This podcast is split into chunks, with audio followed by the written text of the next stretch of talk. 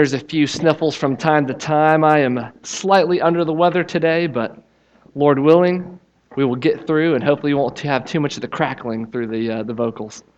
But uh, well, good morning, everybody. Good morning. Good morning. Good. It's good to see you. We're glad that you're here. If you are new or visiting with us, we are very glad that you are here with us too. And if you are new or visiting, um, at the end of the service, uh, if there's a, if you get the chance, we'd love to meet you, to get to talk to you, to get to know you, and uh, plug you in here at Potomac Hills. And so at the end of the service, uh, if you're able to stay, we'd love to meet and greet you in the back hall. So we'd uh, love a chance to do that. So please stay if you can at the end.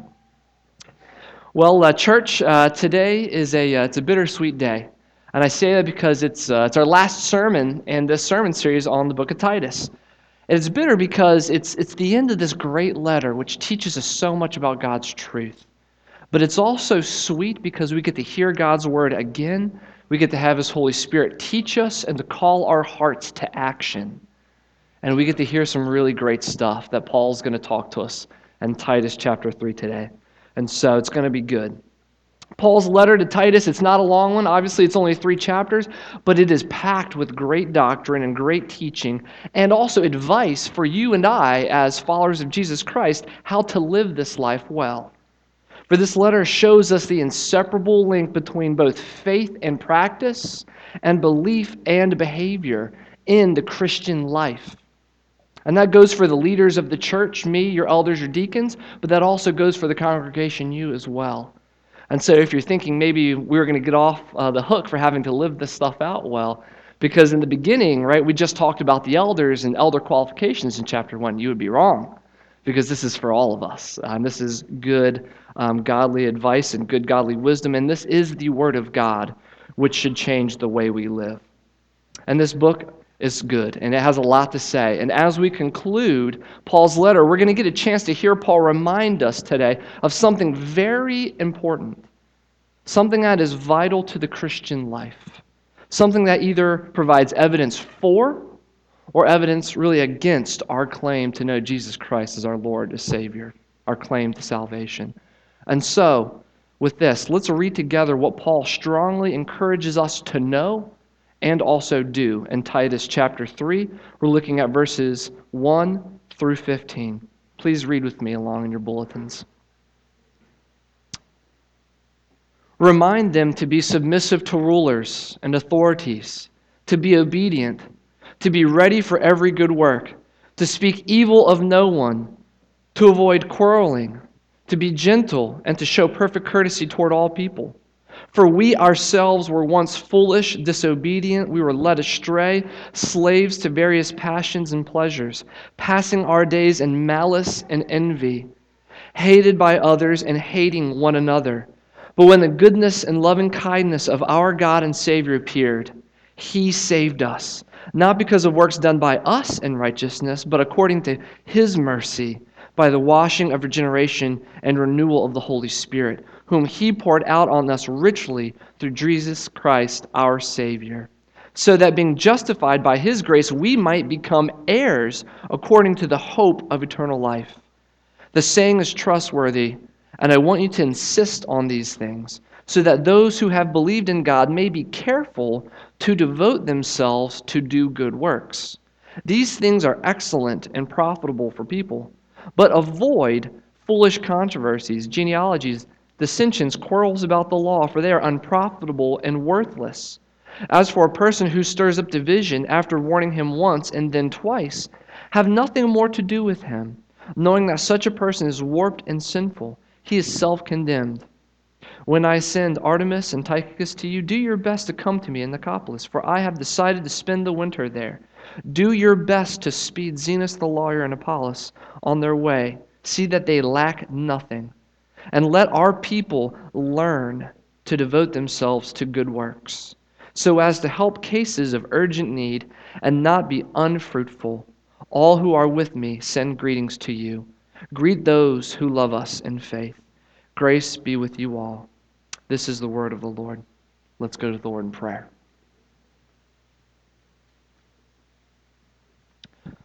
Lord, you are faithful, you are good, and you are true.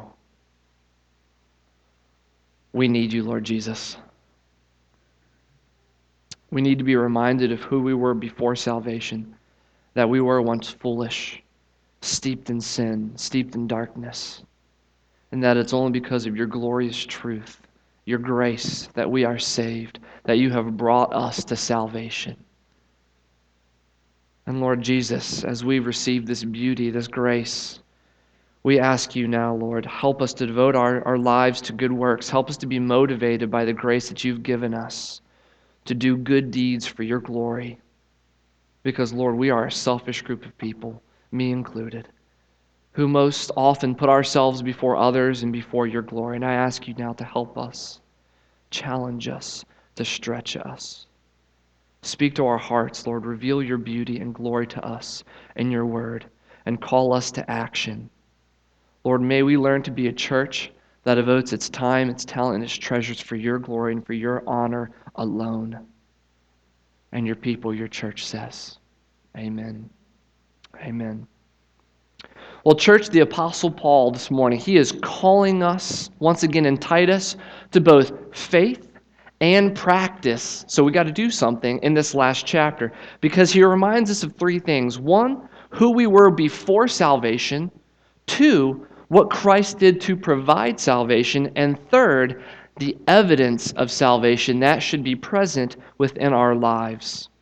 Dr. Robert Rayburn, a PCA pastor in Tacoma, Washington, he commented on this passage in his sermon by saying this As Paul wrote these last lines in Titus 3, it seems obvious that Paul is concerned about something, and that something is Christians being devoted to good and to living a good life.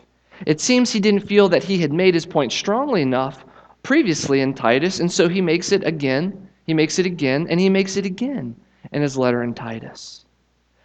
And I think Dr. Rayburn is right. I think Paul is showing us through rep- repetition this inseparable link between faith and practice, between belief and behavior. And, church, we need to hear this over and over and over again until we get it and we begin to live it. Because as the old saying says, the squeaky wheel gets the grease. Well, for our sakes and the sake of God's glory, I pray that to be true as we hear God's word and as we live it out in our lives for His glory alone. Paul calls us to believe and apply this truth about adorning the doctrine of God, or essentially wearing, living out this doctrine of God. And in our passage, he gives us a thorough reminder of what this doctrine is, what it entails, and then he tells us there's something we should do about it. But first, Paul calls us to remember something here in verse 3. He calls us to remember who we were before salvation. Let's read this together in verse 3. For we ourselves were once foolish disobedient, led astray, slaves to various passions and pleasures, passing our days in malice and envy, hated by others, and hating one another. Church, you see, before the Lord Jesus called you, before he called me out of darkness, and he imputed his righteousness in you, him being the one doing the work, this is who we were. We were foolish, disobedient, we were directionless, slaves to our own flesh and to the pleasures of the world that we live in. We were full of malice, desiring evil towards others. We were envious of others and things that they have. Maybe we were disliked by others, and for many of us also, from time to time, full of hate. Romans 3 says of us before our salvation, no one is righteous, no, not one. No one understands, no one seeks God. All have turned aside together, they have become worthless. No one does good, not even one. Their throat is an open grave. They use their tongues to deceive. The venom of asps is under their lips. Their mouth is full of curses and bitterness. Ecclesiastes chapter 9 verse 3 says, "The hearts of the children of man, they are full of evil, and madness is in their hearts while they live." Romans 1 28 through 31 says, And since they did not see fit to acknowledge God, God gave them up to a debased mind to do what they ought not to be done, that they were filled with all manner of unrighteousness, evil, covetousness, malice. They are full of envy, murder, strife, deceit, maliciousness. They are gossips, slanderers, haters of God, insolent, haughty, boastful, inventors of evil disobedient to parents, foolish, faithless, heartless, and ruthless. And King David in Psalm 143, verse 2, sums this up nicely by simply saying, No one living is righteous before you, Lord. This is who we were before grace came and touched our hearts, and before it turned our hearts of stone into hearts of flesh. And yes, I just painted a very bleak picture of the state of humanity apart from Christ, but it's in the scriptures. It's true. Yes, it's a bleak picture of the state of our own soul and our own spirit before Christ came and brought salvation, but it's true of us too. And it's a picture of the reality of this world, of things post fall, Adam and Eve. And we need to understand this truth of this darkness, this evil that we were born into, that permeates the world that we live in. Because if we don't really understand how dark the world is or our own hearts, then we're not going to truly understand and see how good Jesus is. And we're not going to truly appreciate what he has actually done for us. And when we don't truly appreciate what Christ has done for us, then we certainly won't be motivated or encouraged to do good works for the Lord and for his glory alone, not ours. But if we do try to do good works apart from His grace, apart from remembering what He's done for us, the things we do will inevitably be for our glory and not for God's. And that's not what we want either.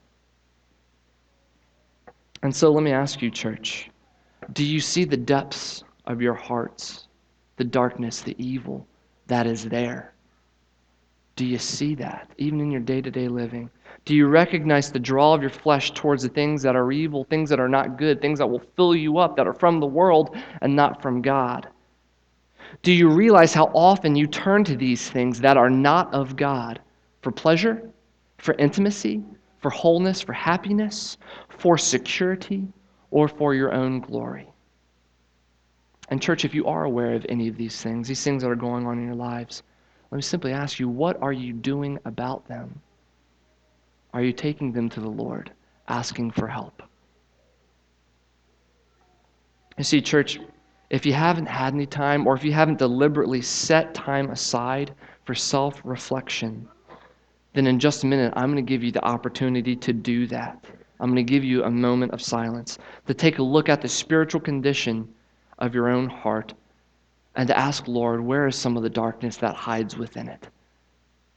because we still revert to our old selves and old ways of living. And we still take part in this evil and this foolishness. And we do. And often we just get too busy that we don't take times to think about it. And so, right now, I'm going to give you the chance to do that, just to take a moment ask the Lord, Lord, where is some things in my life that aren't good, that aren't of you, that I'm struggling with, that are holding me captive and, and in bondage? and take them before the Lord. Let's do that right now.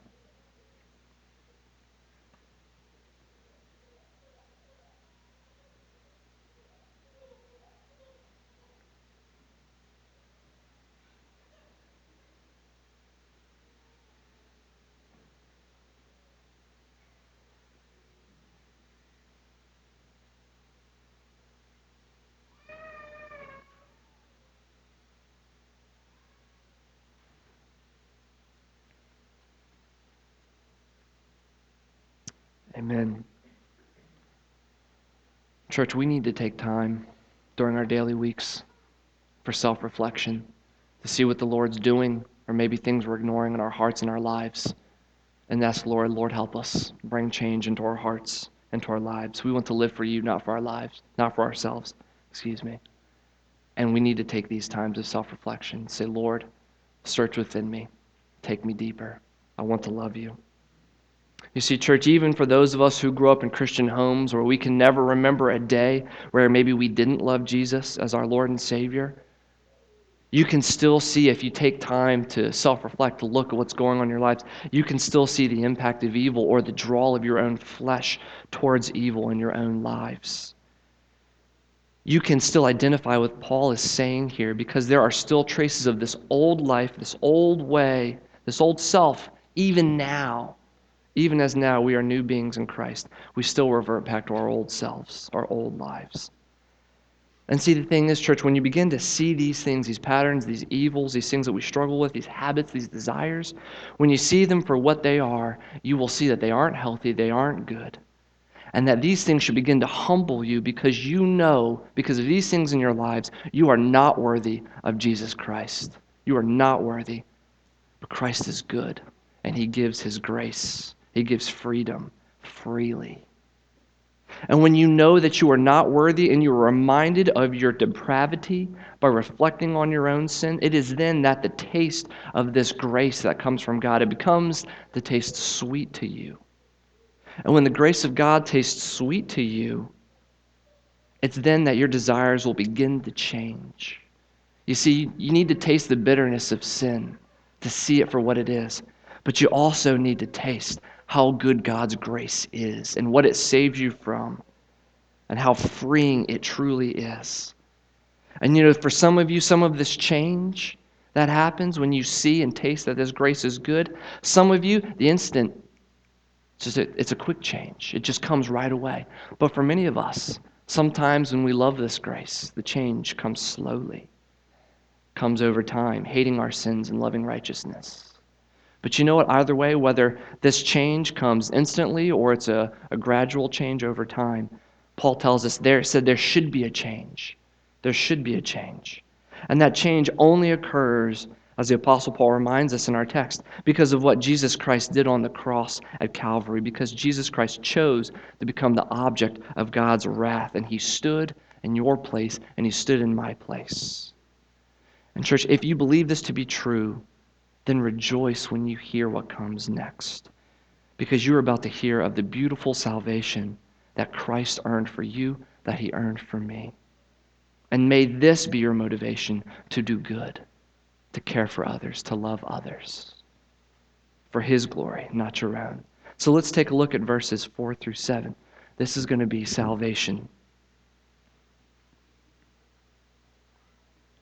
But when the goodness and loving kindness of God our Savior appeared, He saved us, not because of works done by us in righteousness, but according to His own mercy, by the washing of regeneration and renewal of the Holy Spirit, whom He poured out on us richly through Jesus Christ our Savior, so that, being justified by His grace, we might become heirs according to the hope of eternal life when I was reading this, I, I, like to think of the passage in this way. Like if, if this if this passage in, in Titus chapter 3 were like a sandwich, verses 4 through 7 would kind of be like the meat and cheese of the sandwich. It's like it's the most delicious part. It's the best part because it speaks right of God's redemption. The redemption that Jesus has accomplished and that he's applied. This is the part of the passage that speaks of God's actions and what he's done and not ours. Conversion comes not because of human effort, but it becomes it comes to us because of God's goodness, his love for his people, and because of his mercy. See, justification is not achieved through human effort, but through God's grace. And the conversion that Christ brings to us comes by the work of the Holy Spirit, not by the work of your own will. It's this truth that when the time was right, God sent his only Son, Jesus Christ, out of his abundant goodness and loving kindness to save us. You see, the verb in verse 5 is huge. What does it say? It says, He, Jesus Christ, He saved us. And that the saving was completed, it was done, it's once for all. And you say, Well, Jesus saved us from what, though? It was everything that we read in point one all of the evil, maliciousness, the ruthlessness, the slander, the gossip, all that, that we engage in. He saved us from all of that all of our foolishness, the disobedience, directionless living, our fleshly desires for the pleasures of this world, our desires for wanting to do evil towards others, our envy of others, and our hateful hearts. It is all of this that we are saved from because of our works? No, not at all. But because He saved us according to His mercy by the washing of the regeneration and renewal of the Holy Spirit, whom He poured out on us through Jesus Christ, our Savior. We're saved because of his works. For it is by grace you have been saved through faith, and this is not of your own doing. It is the gift of God, not a result of works, so that no one may boast. For we are his workmanship, created in Christ Jesus for good works, which God prepared beforehand that we should walk in them. You see, we have nothing to boast about, church, in, our, in and of ourselves, because we didn't save ourselves. We haven't done anything. You see, the grace that we get, it's the gift of God. It's given us given to us by God for the glory of God, so that we, God's workmanship, who are created in Christ Jesus, we would actually do good works, good deeds, which God has prepared for us to do. And this salvation that God gives to us, it's brought to us by the washing of the regeneration and renewal of the Holy Spirit. You see, it's the Holy Spirit, this third member of the Trinity, that applies the work of Jesus Christ, which Jesus accomplished on the cross at Calvary. See, the Holy Spirit is the change agent who takes our heart of stone and turns it into a heart of flesh. For Ezekiel 36, verses 26 through 27 say, I, the Lord, I will give you a new heart. I will give you a new spirit, and I will put within you, and I will remove the heart of stone from your flesh, and I will give you a heart of flesh. And I will put my spirit within you and cause you to walk in my statutes. And be careful to obey my rules. Jesus accomplished salvation, and it's the Holy Spirit that applies the salvation by regenerating us so that, being justified by his grace, we might become heirs according to the hope of eternal life. You see, we're de- declared legally free of our sin. We are, we are justified because of the grace of God and because the Holy Spirit has applied the salvation that Christ earned. And it's for the purpose of becoming heirs, right? To receive something, becoming heirs according to the hope of the eternal life. In other words, God has saved us so that we might become who God originally created us to be in the first place heirs to the throne of the kingdom of God, which is eternal and everlasting. We're, we were created in the image of God to be co heirs with Christ in the kingdom of God. For what purpose? To bring him glory and honor. And to become a co heir with Christ is to receive all the rights and privileges that Christ has earned and received. Rights and privileges like salvation, adoption into God's family, forgiveness, understanding of the mystery of God's will, which the Holy Spirit illuminates through His own word, to receive a heavenly inheritance, to receive eternal life. These are the things we inherit as heirs. You see, God has saved us so that we might become who He originally created us to be heirs to the throne of the kingdom of God. And as heirs, as Christians, who we are to reflect back the glory that is due to our heavenly King. That is what our job is. And we do this through good deeds, through good works. Right? Not for our glory, but for God's glory. You see, someone who is saved, who is a true heir of the kingdom of God, he enjoys or she enjoys the business of the king. And the business of the king is bringing salvation through faith in his son, Jesus Christ. It is doing good works for the glory of the king, not the glory of man. And if we are heirs, then we have Christ. And if we have Christ, then we can and we do the work of the king. But, church, if you are still a little unsure of, of what the work of the king actually looks like in daily living and day to day, what, is this, what does this work look like? then look no further than verses 1 and 2 and verses 8 through 15. And so take a moment to look at those in your bulletin. Become familiar with these verses, with some of these good works that the King has called us to. Because these good works, these things, these are the, these are the evidence of our salvation.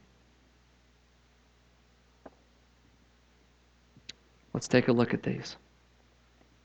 In verse 1, it says, Remind them to be submissive to rulers and authorities, to be obedient, to be ready for every good work, to speak evil of no one, to avoid quarreling, to be gentle, to show perfect courtesy toward all people. Verse 8 says, The saying is trustworthy, and I want you to insist on these things, so that those who have believed in God may be careful to devote themselves to good works. These things are excellent and profitable for people but avoid foolish controversies, genealogies, dissensions, quarrels about the law, for they are unprofitable and they are worthless. As for the person who stirs up division after warning him once and then twice, have nothing more to do with him, knowing that such a person is warped and sinful. He is self condemned.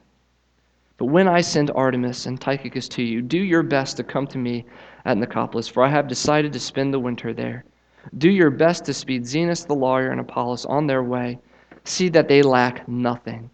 And let our people learn to devote themselves to good works, so as to help cases of urgent need and not be unfruitful. All who are with me send greetings to you. Greet those who love us in faith. Grace be with you all. The Apostle Paul is telling us in these verses that as heirs of the kingdom of God, we are to do good works like being submissive to rulers and authorities over you, to be ready for every good work, every good deed, to speak evil of no one, to avoid quarreling, to be gentle to others, to show perfect courtesy to all people, to insist on the truth of God, to devote ourselves to good works, lives of doing good works. We are to avoid foolish controversies, genealogies, dissensions, quarrels about the law. We are to warn a person who stirs up division amongst us, to come to them, to rebuke them. And if the offense is repeated, we are to leave them because they are self condemned, because they have not heard you after the first and second time of going to them. And we are to learn to devote ourselves again to good works so as to help cases of urgent need and not be unfruitful. I didn't make those up, those came straight from the text in Titus 3. As Christians, as heirs to the kingdom of God, we are called to do these good works which are consistent with the nature and character of our King. Things like obeying and submitting to the authorities placed over you, like paying taxes, obeying civil laws that are placed before you, contributing to the common good of the state and the country. For just as we are to submit, right, and obey our King Jesus, we are also to submit and obey the government, the president, your boss, and other ruling entities that the Lord has placed over you. Just as Paul was calling the Cretans to do in light of their Roman rule that they were experiencing. Now, I say this obviously, we obey God first and foremost in all of His commands. Absolutely. But if the earthly authorities that are placed over us don't force us into disobedience against God and God's word, then we are to be faithful citizens, employees, family members, church members who do good to all in all of these realms. We are told as Christians and as heirs that we are not to speak evil of anyone. That includes people at church, people at work, your family. That includes gossiping, that includes slander. That includes even using prayer, right? You know, when you are godly informing others, which can be used as forms of gossip, right? We are instead to encourage, to uplift people, to uplift them, right? We're not to tear them down with our words, with our speech. We're to build them up. We are to learn to speak gently to them, to care for them, right?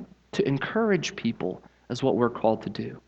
And I ask you, church, how are you doing with this? As parents, as adults, as teens, how are you doing with these things? Are you spending more time building others up, encouraging them? Or are you spending more time tearing people down?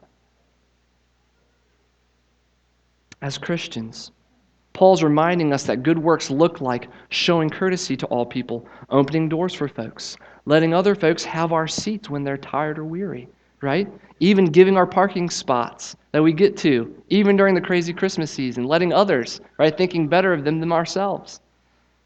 We're to just posture ourselves as genuinely caring for people and looking for opportunities to serve and to show love, courtesy to other people.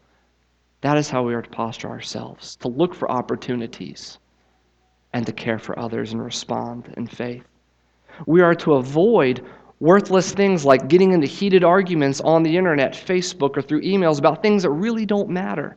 We're to avoid getting into quarrels, right? I'm saying heated arguments here, right? Splitting minute hairs regarding theology, politics, or what types of schooling is considered godly.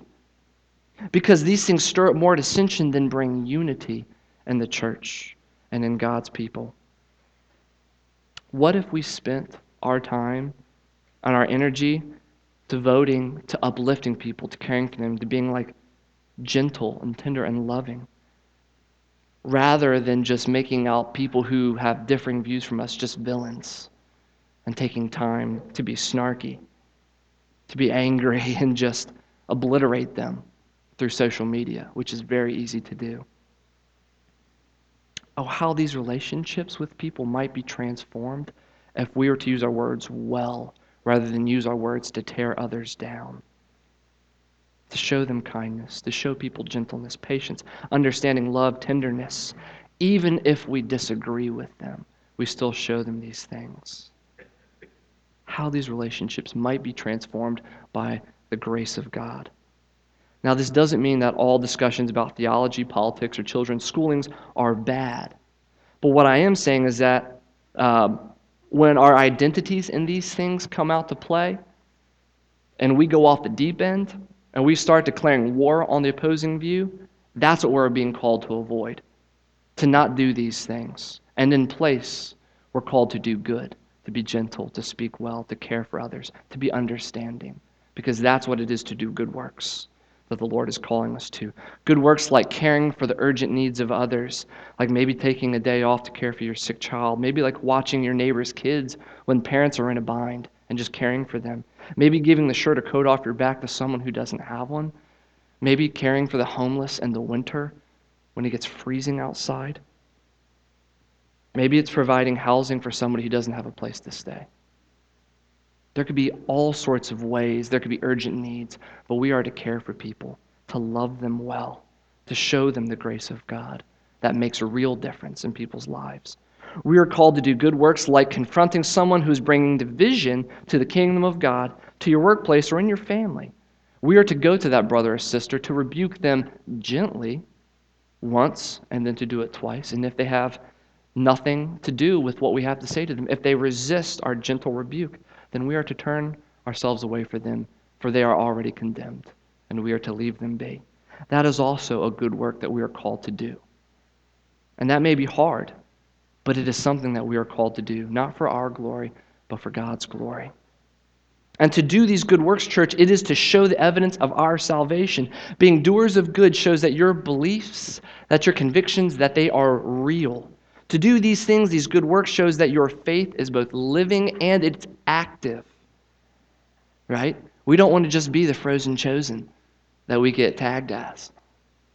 We want to be the salt and light reaching our community. That's who we want to be. James said it well in chapter 1, verses 23 through 25. He said, Be doers of the word, not hearers only, deceiving yourselves. For if anyone is a hearer of the word and not a doer, he is like a man who looks intently at his natural face in the mirror. For he looks at himself and goes away and at once forgets what he looks like. But the one who looks into the perfect law, the law of liberty, and perseveres, being no hearer who forgets, but a doer who acts, he will be blessed in his doing. I know this being a doer of good, that's not easy. It's not convenient and it's usually hard, and many times it's also countercultural to what's going on around us. But this is to be consistent with who you are now as a Christian. So be who God created you to be and do good works. Be fruitful, abide in the Lord, because if you do, you will bear much fruit. And that fruit that you bear, it will taste sweet to you, to the Lord, and to others around you. And I know many of you like the taste of fresh fruit and know how sweet it really is when it's ripe, when it's good. Fresh peaches, strawberries, blackberries, clementines, for those of you who get those. It tastes really good, right? And that's, the, that's what the, the fruit of the Spirit that we do with our good works. That's how it tastes to our Lord and Savior. It's sweet, it is good. For the fruit that you bear is evidence of your salvation, it is real and it shows that you are truly connected to the vine, who is Christ Jesus. Because if you are only a hearer and not a doer of good, then the scriptures tell you to beware. Jesus said in John chapter 15, verses 6 through, He said, Whoever abides in me and I in him, he it is that bears much fruit. For apart from me, you can do nothing. If anyone does not abide in me, he is thrown away like a branch and withers. And the branches are gathered and they are thrown into the fire and burned. But if you abide in me, and my words abide in you, ask whatever you wish, and it will be done for you. By this, my Father is glorified, that you bear much fruit, and so prove to be my disciples, being doers of good. Church, we are to learn and to grow in our love for God. And we are to take time for self reflection to see how unworthy we truly are of God. Because when we do see how unworthy we are, we will then see, man, the grace of God is really good and it is really sweet. And when you see that the grace of God is really sweet, when you know how good God truly is to you because you have seen your sin for what it is, how dark and evil and how it hurts you and it hurts others and it hurts the Lord. When you see that and you see how good the grace is that you get, you will be motivated to help others to do good works, good deeds, caring for other people, not for your glory, but for God's glory. It happens. I'm telling you, ask the Lord to help you with this, to be doers of good. Help Him to open up avenues, opportunities that you might do good to care for others, to care for our community that we live in. Church, reach out to Loudoun County. There are a lot of people who do not love Jesus, to know him, or who are just in physical needs. Let's be a church who cares for our community. Let's be a church who does good to show the glory of God and to show them what the grace and power of God can do. Let's do that. But we can only do it through God's help. So we got to go to Him and pray. Let's do that now.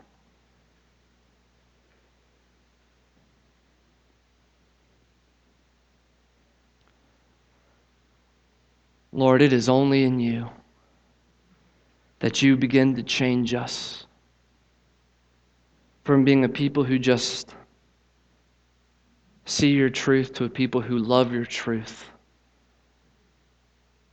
where that love begins to change the way we live and how we care for others our spouses, our families, our neighbors, our communities, our county. I pray, Lord, that we would be a church, that we would pray, that you would change us, that we would be beacons of light, Lord, that we would be salt and light for this community, that we would take your word, that we would love it, and we would share it with others that we would invite others to hear of your goodness, of your grace. I pray, Lord, that we would have so many stories of seeing and talking about how good you are and what you've done and how faithful you have been to us and now how you have ministered to so many others. Lord, we want to be a church to tell stories of your mighty and of mightiness and of your power. Lord, you are good. We were evil before you brought salvation to our hearts. But Lord, in your grace, you changed our hearts of stone into hearts of flesh. And now, as heirs to the kingdom of God, you are calling us to, Lord, do your work, to do the good deeds that bring you glory and honor.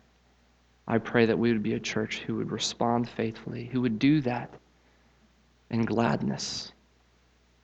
And I pray, Lord, that we would we would do this expectantly, waiting and knowing that you are able to do these things for us and through us, because it is you who are doing it, not us. Change us, use us, mold us as your people. And the church says, Amen. Then receive this benediction in Hebrews. Now, the God of peace that brought again from the dead our Lord Jesus, that great shepherd of the sheep, through the blood of the everlasting covenant, make you perfect in every good work to do his will, working in you that which is well pleasing in his sight.